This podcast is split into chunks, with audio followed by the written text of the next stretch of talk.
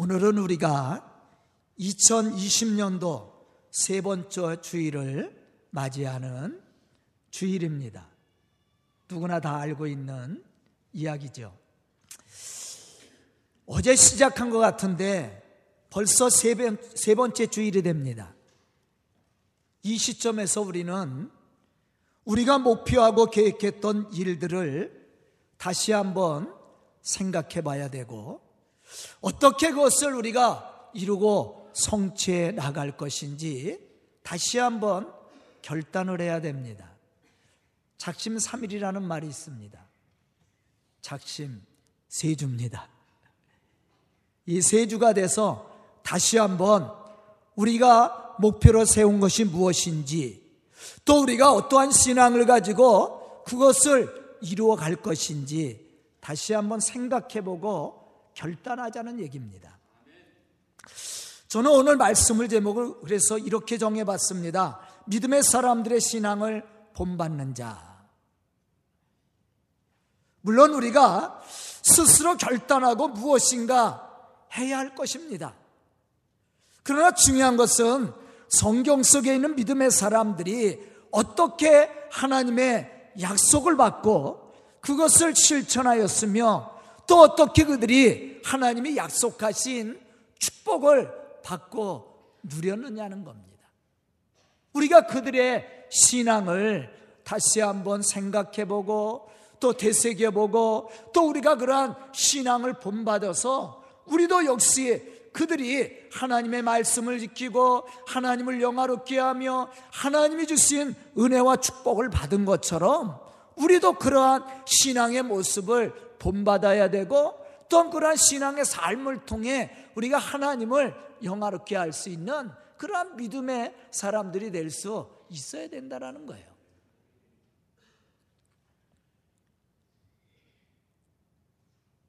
그리고 그들의 신앙을 우리가 본받아서 우리도 하나님의 기쁨이 될 뿐만 아니라 하나님이 우리에게 맡겨주신 교회 부흥이라든가 우리 자녀들을 축복의 길로 인도하는 일, 그리고 믿지 않는 사람들을 구원의 길로 인도하는 일에 우리가 또한 쓰임받을 수 있어야 된다는 것이죠. 오늘 말씀을 보면 바울은 고린도 교회의 성도들을 향해서 이렇게 권면하고 있습니다. 유대인에게나 헬라인에게나 하나님의 교회나 거치는 자가 되지 말고 나와 같이 모든 일에 모든 사람을 기쁘게 하여 자신의 유익을 구하지 아니하고 많은 사람들의 유익을 구하여 그들로 구원을 받게 하라. 아멘. 우리가 교회에 거치는 자가 되서는 안 됩니다. 내 유익을 사는 것이 아니라 많은 사람들의 유익을 위해서 쓰임받는 일꾼이 되라는 거예요. 그래서 우리의 삶을 통해 많은 사람들이 교회로 나올 수 있고 또 하나님의 구원을 이루어갈 수 있어야 된다는 거예요. 그것이 바울이 오늘 본문 말씀 속에서 우리에게 부탁하고 있는 말씀입니다. 여기서 우리는 우리가 어떠한 신앙의 모습을 가지고 우리의 가정과 이웃과 교회에 어떠한 영향력을 끼쳐야 할 것인지를 우리에게 가르쳐주고 있습니다. 그것은 거치는 자가 되지 말고 유익한 자가 되라는 거예요. 본문 11장 1절에 보면 바울은 이렇게 고린도 교회 성도들에게 또 외치고 있습니다. 내가 그리스도를 본받는 자가 된 것 같이 너희는 나를 본받는 자가 되라. 과연 바울과 같이 나를 본받는 자가 되라고 외칠 수 있는 사람이 몇이나 있을까?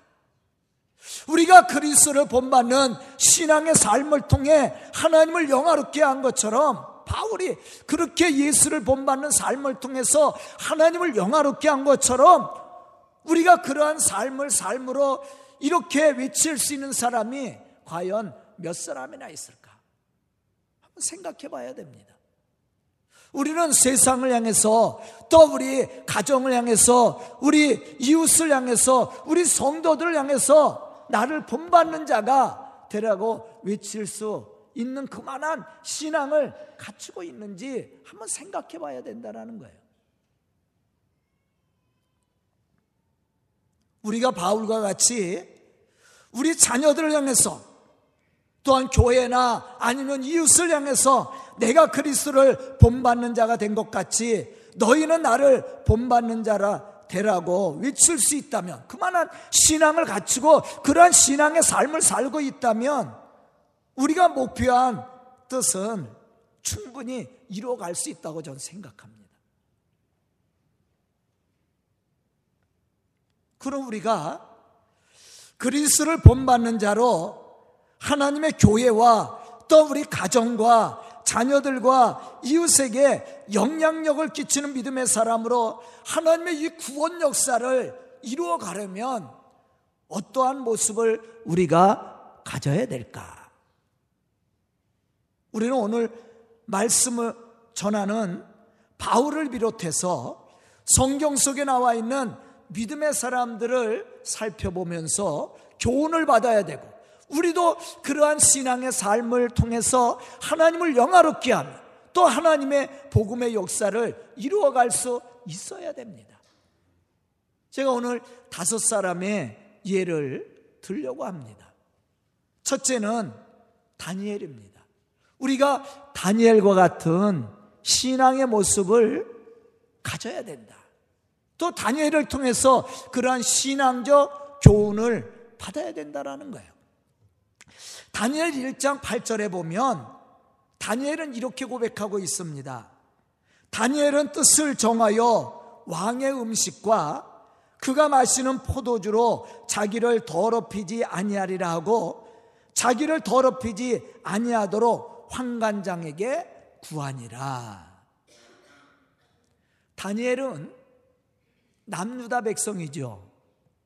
남유다가 바벨론에 의해서 망하게 되었을 때 바벨론 포로로 끌려간 사람 중에 한 사람입니다. 그때는 이 다니엘이 젊은 청소년이었을 거예요. 대부분 바벨론 포로로 끌려간 사람들은 똑똑한 사람들이고 재능 있는 사람들이에요. 우리도 일제에 36년 지배를 받았죠. 그때 일본으로 끌려간 사람들이 있어요. 대부분 똑똑한 사람들이 끌려갔습니다. 그리고 어떠한 재능 있는 사람들, 왜냐하면 데려다가 쓰려고. 마찬가지예요. 다니엘도 바벨론 포로로 끌려간 사람 중에 하나예요. 그는 똑똑한 사람이었습니다. 다니엘의 세 친구 사드락과 메삭과 아벳느고도 마찬가지입니다. 이들은 느부갓네살 왕의 궁전에서 생활했고, 또한 거기서 교육을 받았고, 왕이 먹는 음식을 같이 먹을 수 있는 그러한 특권을 얻었어요. 하지만 그들에게 오는 음식들은 대부분 우상에게 바쳐진 제물들이었습니다. 그래서 다니엘을 비롯해서 그 세 친구들은 그 음식을 거절했어요. 채소만 먹겠다라고 그랬어요. 왜냐하면 고기는 대부분 우상의 제물로 드려진 그러한 제물의 고기였기 때문에. 사실 포로인 다니엘이 믿음을 지키고 하나님의 말씀대로 산다는 것은 쉬운 일이 아닙니다. 더욱이 왕이 내린 음식을 거절한다라는 것은 어쩌면 죽음을 각오해야 됐어요. 그럼에도 불구하고 다니엘은 그것을 거절했다라는 거예요. 사실 우리가 잘 아는 것처럼 다니엘이 하루에 3번씩 기도하는 것 때문에 사자골 속에 들어가게 되죠. 사드락과 메삭과 아벳느고는 풀물 속에 들어가는 고난을 당합니다. 그럼에도 불구하고 이 사람들은 믿음을 지키려고 노력을 했습니다. 자신의 몸을 더럽히지 않으려고 했다고 그랬어요. 그것은 뭐냐면 세상과 타협하지 않았다라는 거예요. 생명의 위협을 느껴도, 자신에게 고난이 찾아와도 신앙의 정절을 지키려고 헌신했던 사람들이었다라는 거예요. 바로 우리가 그러한 신앙을 본받아야 됩니다. 우리도 세상에 살면서, 육신을 가지고 살면서 사실은 많은 유혹을 받고 있습니다. 때로는 세상과 타협해야 될 때도 있어요. 그럴 때에 우리가 이것이 신앙적인 것인지 아닌 것인지를 생각해야 됩니다. 어쩌면 손해보는 것 같지만 그것이 하나님의 기쁨이 된다면 그것이 우리에게 능력이 되고 축복이 될 수 있어요. 다니엘도 마찬가지입니다. 그가 사자굴 속에 들어가는 고난을 받았지만 그가 하나님의 사람으로 인정을 받고 하나님의 영광을 나타내는 믿음의 사람으로 축복을 받을 수 있었다라는 거예요. 우리에게는 이러한 신앙이 필요합니다. 이러한 신앙을 가지고 우리가 하나님의 말씀을 지키고자 할 때 분명히 하나님은 우리 속에 역사하시고 우리를 축복하시고 우리를 능하게 하신다라는 거죠. 두 번째는 제가 야곱을 정했습니다. 야곱의 신앙을 본받자라는 거예요. 물론 그에게도 부족한 부분들이 많이 있었습니다. 그러나 그가 가진 신앙 중에 하나를 우리가 생각해 봐야 됩니다. 창세기 28장 20절로부터 22절에 보면 야곱이 형 에서에 쫓겨서 이제 하란으로 도망을 가다가 베델에서 하루 유숙하게 됩니다. 거기서 돌을 베개 삼아 하룻밤을 지나게 되죠. 그런데 그가 잠을 자는 동안에 꿈속에서 놀라운 광경을 보게 됩니다.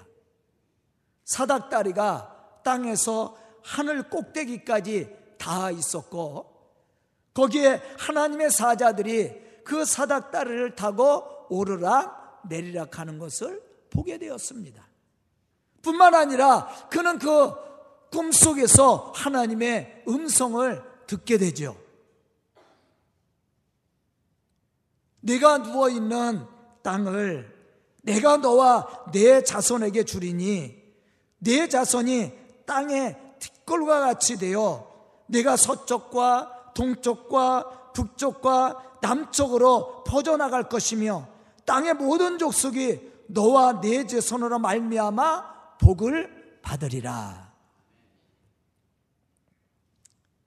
이 말씀을 야곱이 환상 속에서 듣게 되었습니다. 그때 그는 깨어서 베개로 삼았던 돌을 기둥으로 세우고 그 위에 기름을 붓고 그곳 이름을 베델이라고 얘기했어요. 이 베델이라는 뜻은 하나님의 집이라는 뜻입니다. 다시 말하면 그곳에 하나님의 성전을 짓겠다는 그러한 약속이기도 하죠.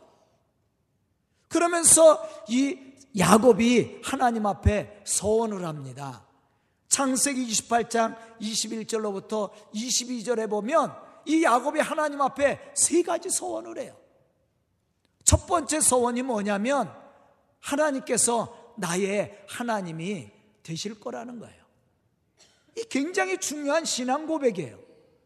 하나님이 나의 하나님이 돼야 됩니다. 너의 하나님이 아니야. 하나님이 나의 하나님이 되시고 나의 삶의 주인이 되시고 나의 삶의 인도자가 되셔야 돼요. 그래야만 우리가 하나님이 주시는 은혜와 축복을 받고 누릴 수 있는 거예요. 그래서 이 야곱이 하나님 앞에 서원한 것이 뭐냐면 하나님께서 나의 하나님이 되실 거라는 것을 고백을 했어요. 그리고 두 번째는 내가 기둥으로 세운 이 돌이 하나님의 집이 될 것입니다 라고 얘기했다라는 거예요. 다시 말하면 그것에 하나님의 성전을 세우겠다라는 거예요.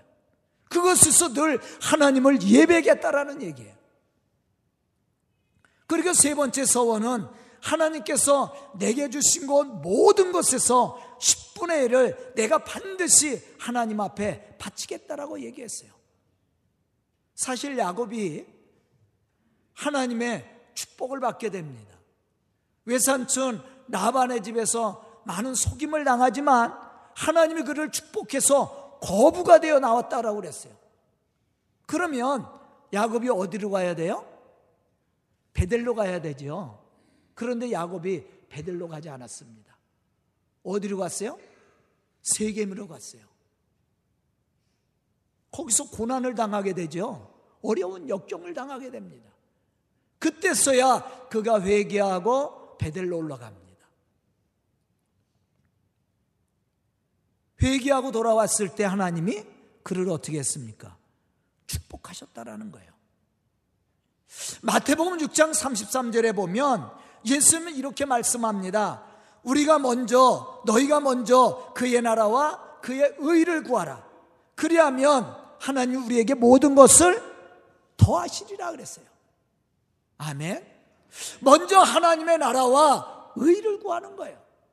야곱에게 좋은 신앙이 있습니다.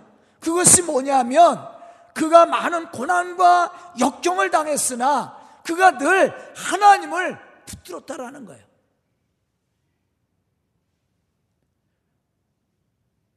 그것이 야곱의 신앙이에요. 세상 것을 의지하지 않고 생명을 걸고 하나님을 붙들었습니다. 하나님의 말씀대로 살겠다라고 고백했습니다. 하나님은 그러한 야곱의 신앙을 축복하셨던 거예요. 우리도 마찬가지예요. 우리 실수할 수 있어요. 우리도 육신의 삶을 살면서 얼마나 많은 죄를 짓습니까? 우리가 그러한 가운데 처했다 할지라도 우리가 우리의 죄를 회개하고 하나님 앞에 돌아와서 하나님의 절대적인 인도와 축복하심을 원하는 그런 신앙이 필요하다는, 그런 고백이 필요하다라는 거예요. 우리가 그러한 신앙 고백을 통해서 하나님의 말씀 가운데 돌아올 때 하나님이 우리를 거절하셔요? 그렇지 않지요. 우리가 우리의 죄를 자백하면 미쁘시고 의로우신 하나님이 우리의 죄를 사하여 주신다라고 그랬어요. 우리는 이러한 신앙 고백적인 삶을 살아야 됩니다. 그래야만 우리가 하나님의 은혜를 받고 하나님 주시는 축복을 받을 수가 있는 거예요. 그리고 세 번째 사람은 다윗입니다. 다윗의 신앙은 우리가 한마디로 표현한다면 그것은 그가 하나님의 말씀대로 살았다라는 거예요. 다윗이 이스라엘의 통일 왕국을 이루지만 그리고 이스라엘 왕으로서 권세와 명예를 얻었지만 다윗의 삶을 보면 고난의 삶이었어요. 왕이 돼서도 아들 압살롬에게 쫓겨나가기도 했습니다. 그럼에도 불구하고 다윗은 하나님의 말씀을 잊지 않았다라는 거예요. 늘 하나님의 말씀을 가지고 하나님의 말씀대로 살려고 노력을 했습니다. 그러한 다윗을 하나님은 어떻게 표현했어요? 성경은 하나님 마음에 맞는 자다 이렇게 표현했어요. 하나님의 마음에 맞는 사람이 성경에 몇 사람이나 있겠습니까? 여러분들은 하나님 마음에 진짜 맞는 사람으로 하나님을 기쁘시게 하고 있는지 한번 생각해 봐야 돼요. 이러한 축복을 받을 수 있었던 이유가 뭐냐? 그는 늘 하나님의 말씀을 붙들고 말씀대로 살았다라는 거예요. 우리가 그러한 사실을 어디에서 발견할 수 있느냐면 열왕기상 2장 2절로부터 3절에서 발견할 수가 있어요. 다윗이 이제 육신의 생명이 다해갈 때 죽음을 앞두고 있을 때 솔로몬에게 유언을 합니다. 아마 이스라엘 왕으로서 많은 것을 유언하고 싶었을 겁니다. 그러나 다윗은 아들 솔로몬에게 단 한 가지만 유언을 했어요. 내가 이제 세상 모든 사람들이 가는 길로 가게 되었느니 너는 힘써 대장부가 되라. 내 하나님 여호와의 명령을 지켜 그 길로 행하여 그 법률과 계명과 율례와 증거를 모세의 율법에 기록된 대로 지키라. 그리하면 네가 무엇을 하든지 어디를 가든지 형통할지라. 아멘. 시편 119편 15절로부터 16절에 보면 또 다윗은 이렇게 고백합니다. 내가 주의 법도들을 작은 소리로 음조리며 주의 길들에 주의하며 주의 율례들을 즐거워하며 주의 말씀을 잊지 아니하리이다. 우리는 다윗이 왜 하나님의 축복을 받고 하나님의 마음에 맞는 자로 그 영광을 누릴 수 있었는지 이 말씀들 속에서 발견해야 돼요. 그것은 바로 그가 하나님의 말씀을 지켜 행했다라는 거예요. 그걸 최고로 삼았던 겁니다. 그래서 아들 솔로몬에게 많은 것을 이야기하고 싶었겠지만 단 한 가지 하나님의 율례와 법도 모세에게 준 그 율법을 지켜 행하라는 거예요. 그러면 내가 형통하게 될 것이다. 그런데 다윗이 하나님의 말씀을 지켜야 하는데 억지로 한 것이 아니에요. 어떻게 했다라고 그랬어요? 즐거움으로, 기쁨으로. 다윗에게 특징적인 신앙이 있습니다. 그것이 뭐냐면 예배예요. 예배와 말씀입니다. 시편 122편 1절에 보면 사람들이 하나님의 집에, 여호와의 집에 올라가자고 그럴 때 다윗이 어떻게 했다고 그랬어요? 내가 기뻐하였도다 그랬어요. 기뻐하였도다. 여러분들 오늘 예배 드려 나올 때 기뻐해서 달려 나왔어요? 혹시 억지로 코 깨서 나온 사람 없어요? 억지로 곱게서 나와도 어떻게 예배 드리자고 그랬어요? 기쁨으로 드리자. 저도 억지로 나왔어요. 설교를 안 할 수가 없잖아.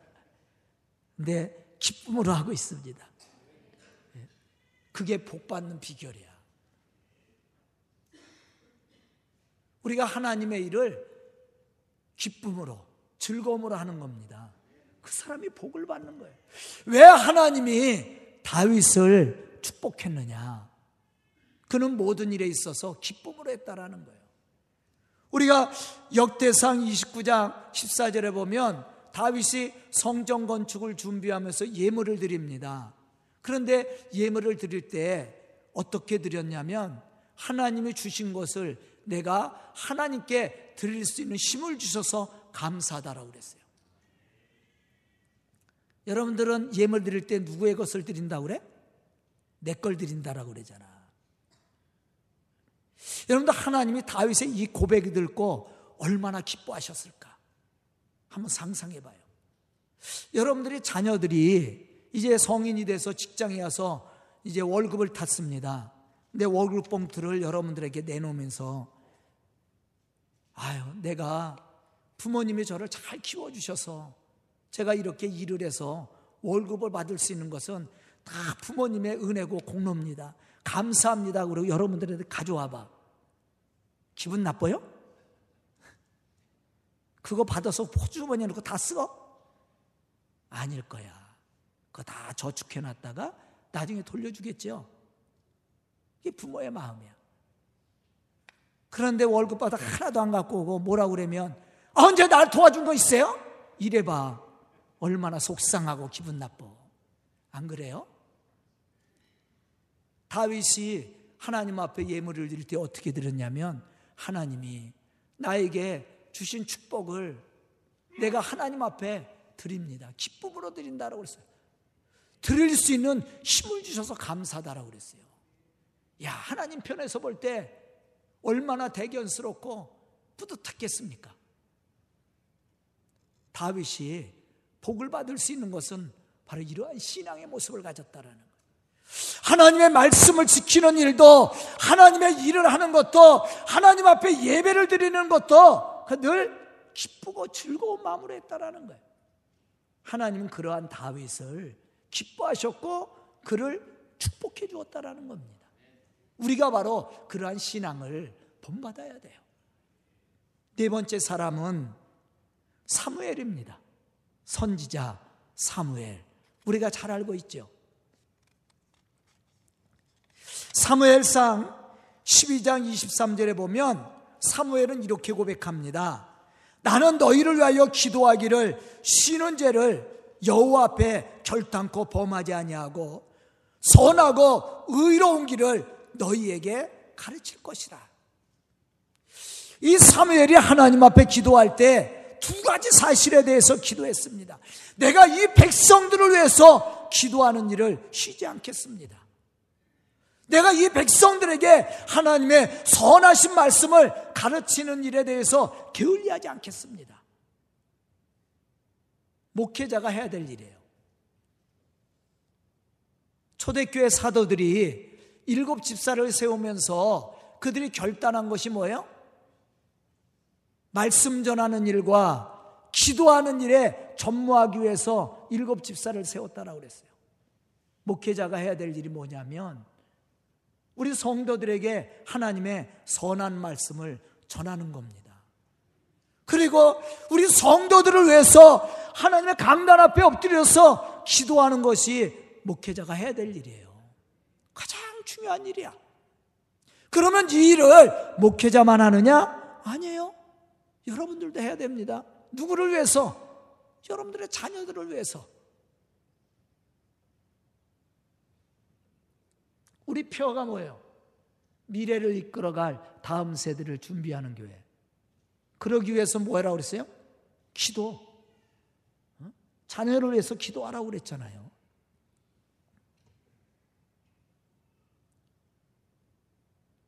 여러분들도 여러분들의 자녀들을 위해서 기도하는 일을 쉬어서는 안 돼요.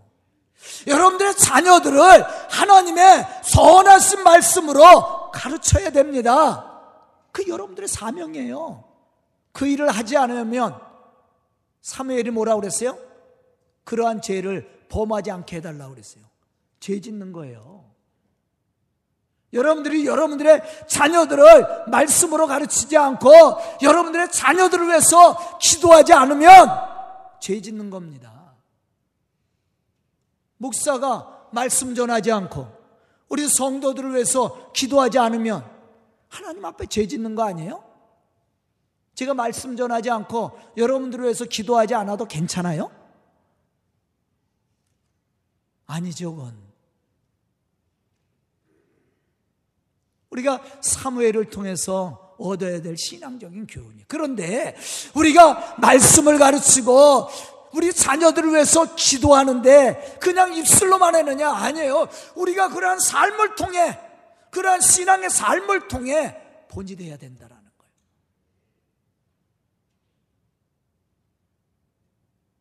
마지막 5번째 인물은 오늘 본문 말씀 속에 나와 있는 바울입니다.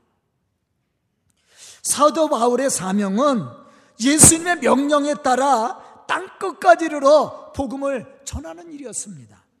다시 말하면 영원 구원을 위해서 목숨까지도 아끼지 않고 헌신했던 사람이에요. 고린도전서 9장 16절로부터 17절에 보면 바울의 신앙의 고백과 결단을 우리가 들을 수가 있습니다. 내가 복음을 전할지라도 자랑할 것이 없으면 내가 부득불 할 일임이라.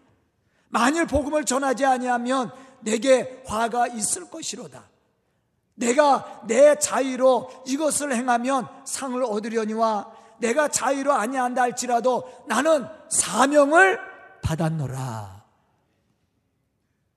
사명이 뭐냐면 복음 전하는 일이에요. 제가 지난 시간에 바울에 대한 이야기를 했습니다. 바울이 예루살렘에 올라가는데 예루살렘에 올라가면 죽는다고 그랬어요. 그럼에도 불구하고 다윗은 죽을 각오를 하고 예루살렘에 올라갔다라고 그랬어요. 사도행전 21장 13절에 보면 우리가 이러한 사실을 알 수가 있습니다. 여러분이 어찌하여 울어 내 마음을 상하게 하느냐? 나는 주 예수의 이름을 위하여 결박당할 뿐만 아니라 예루살렘에서 죽을 것도 각오하였노라. 이렇게 사도 바울은 복음을 위해서 헌신할 준비가 되어 있었던 사람이고 복음을 위해서 생명을 아끼지 않고 헌신했던 사람이야. 그런데 이러한 복음의 역사를 이룰 수 있었던 신앙의 모습이 뭐냐면 오늘 본문 말씀 속에 나와 있습니다. 그가 모든 사람들에게 유익한 사람이 되었다는, 거치는 사람이 아니라 유익한 사람. 그러면서 바울이 고린도 교회 성도들에게 말한 게 뭐예요? 내가 그리스도를 본받는 자가 된 것처럼 너희가 나를 본받는 자가 되라. 복음은 제가 늘 얘기하는 것처럼 입술로 전하는 게 아니에요. 삶으로 전하는 겁니다. 만약에 우리가 입술로 복음을 전하면서 우리의 삶이 거룩하지 못하고 선하지 못하고 본받을 만한 신앙의 모습이 못 되면 그건 복음을 전하는 것이 아니라 복음을 막는 사람이에요. 복음을 망치는 사람이야. 왜냐하면 우리가 신앙적인 삶을 살지도 않으면서 우리가 하나님을 기쁘시게 할 만한 그런 삶을 살지 않으면서 복음을 전한다면 복음을 받은 사람이 뭐라고 그러겠어요? 과연 그 사람이 우리를 따라 교회 나오겠습니까? 오히려 시험이 들어서 교회 안 나올 거예요. 복음은 입술로 전하는 게 아니에요. 물론 입술로도 고백을 해야 됩니다. 중요한 것은 뭐예요? 우리의 삶의 모습이에요. 우리가 바울처럼 그리스도를 본받는 자가 돼서 본이 되는 삶을 살아야 됩니다. 우리의 삶을 통해서 예수를 증거하고 하나님의 살아계심을 증거하고 하나님의 축복하심을 전할 수 있어야 되는 거예요. 그 사람이 하나님의 좋은 일꾼입니다. 하나님의 복음의 역사를 이루어가는 사람이에요. 오늘 본문 말씀 속에서 바울이 뭐라고 그랬어요? 너희는 헬라 사람에게나 유대인에게나 교회에게나 거치는 사람이 되지 말고 유익한 사람이 돼서, 모든 사람들에게 유익한 사람이 돼서 그들을 구원받게 하라 그랬단 말이에요. 우리가 사람들을 구원의 길로 인도하려면 어떻게 해야 됩니까? 우리가 구원받은 성도로서 본이 되는 신앙의 삶을 살아야 된다라는 거예요. 그래야만이 우리가 복음의 역사를 이루고 하나님의 구원 역사를 이루어갈 수 있는 겁니다. 저는 오늘 말씀을 듣는 우리 성도들이 바로 이러한 신앙의 본이 되는 믿음의 사람들이 되어서 하나님을 영화롭게 할 뿐만 아니라 또 많은 사람들에게 이러한 은혜를 증거하고 하나님의 구원을 전함으로 복음의 열매를 맺어가는 그러한 믿음의 일꾼들이 다 될 수 있기를 주의 이름으로 축원합니다. 기도드리겠습니다. 은혜로우신 아버지 하나님, 감사와 찬송을 드립니다. 이 시간 말씀 듣게 해주시고 깨닫는 지혜를 허락하여 주시니 감사합니다. 우리 성도들 참으로 신앙의 믿음의 사람들을 본받아서 하나님의 거룩한 일들을 이루게 해주시고 하나님의 구원 역사를 이루어가는 믿음의 일꾼들이 될 수 있도록 축복하여 주시옵소서. 우리 성도들의 그 아름다운 신앙의 모습이 참으로 복음의 열매가 되고 하나님의 영광이 될 수 있도록 축복하여 주시옵시고 우리 성도들을 통해 이 교회가 부흥케 해주시고 하나님의 복음의 역사를 감당해 나갈 수 있는 은혜와 축복을 주시옵소서. 예수님의 이름 받들어 축복하며 기도드리옵나이다. 아멘.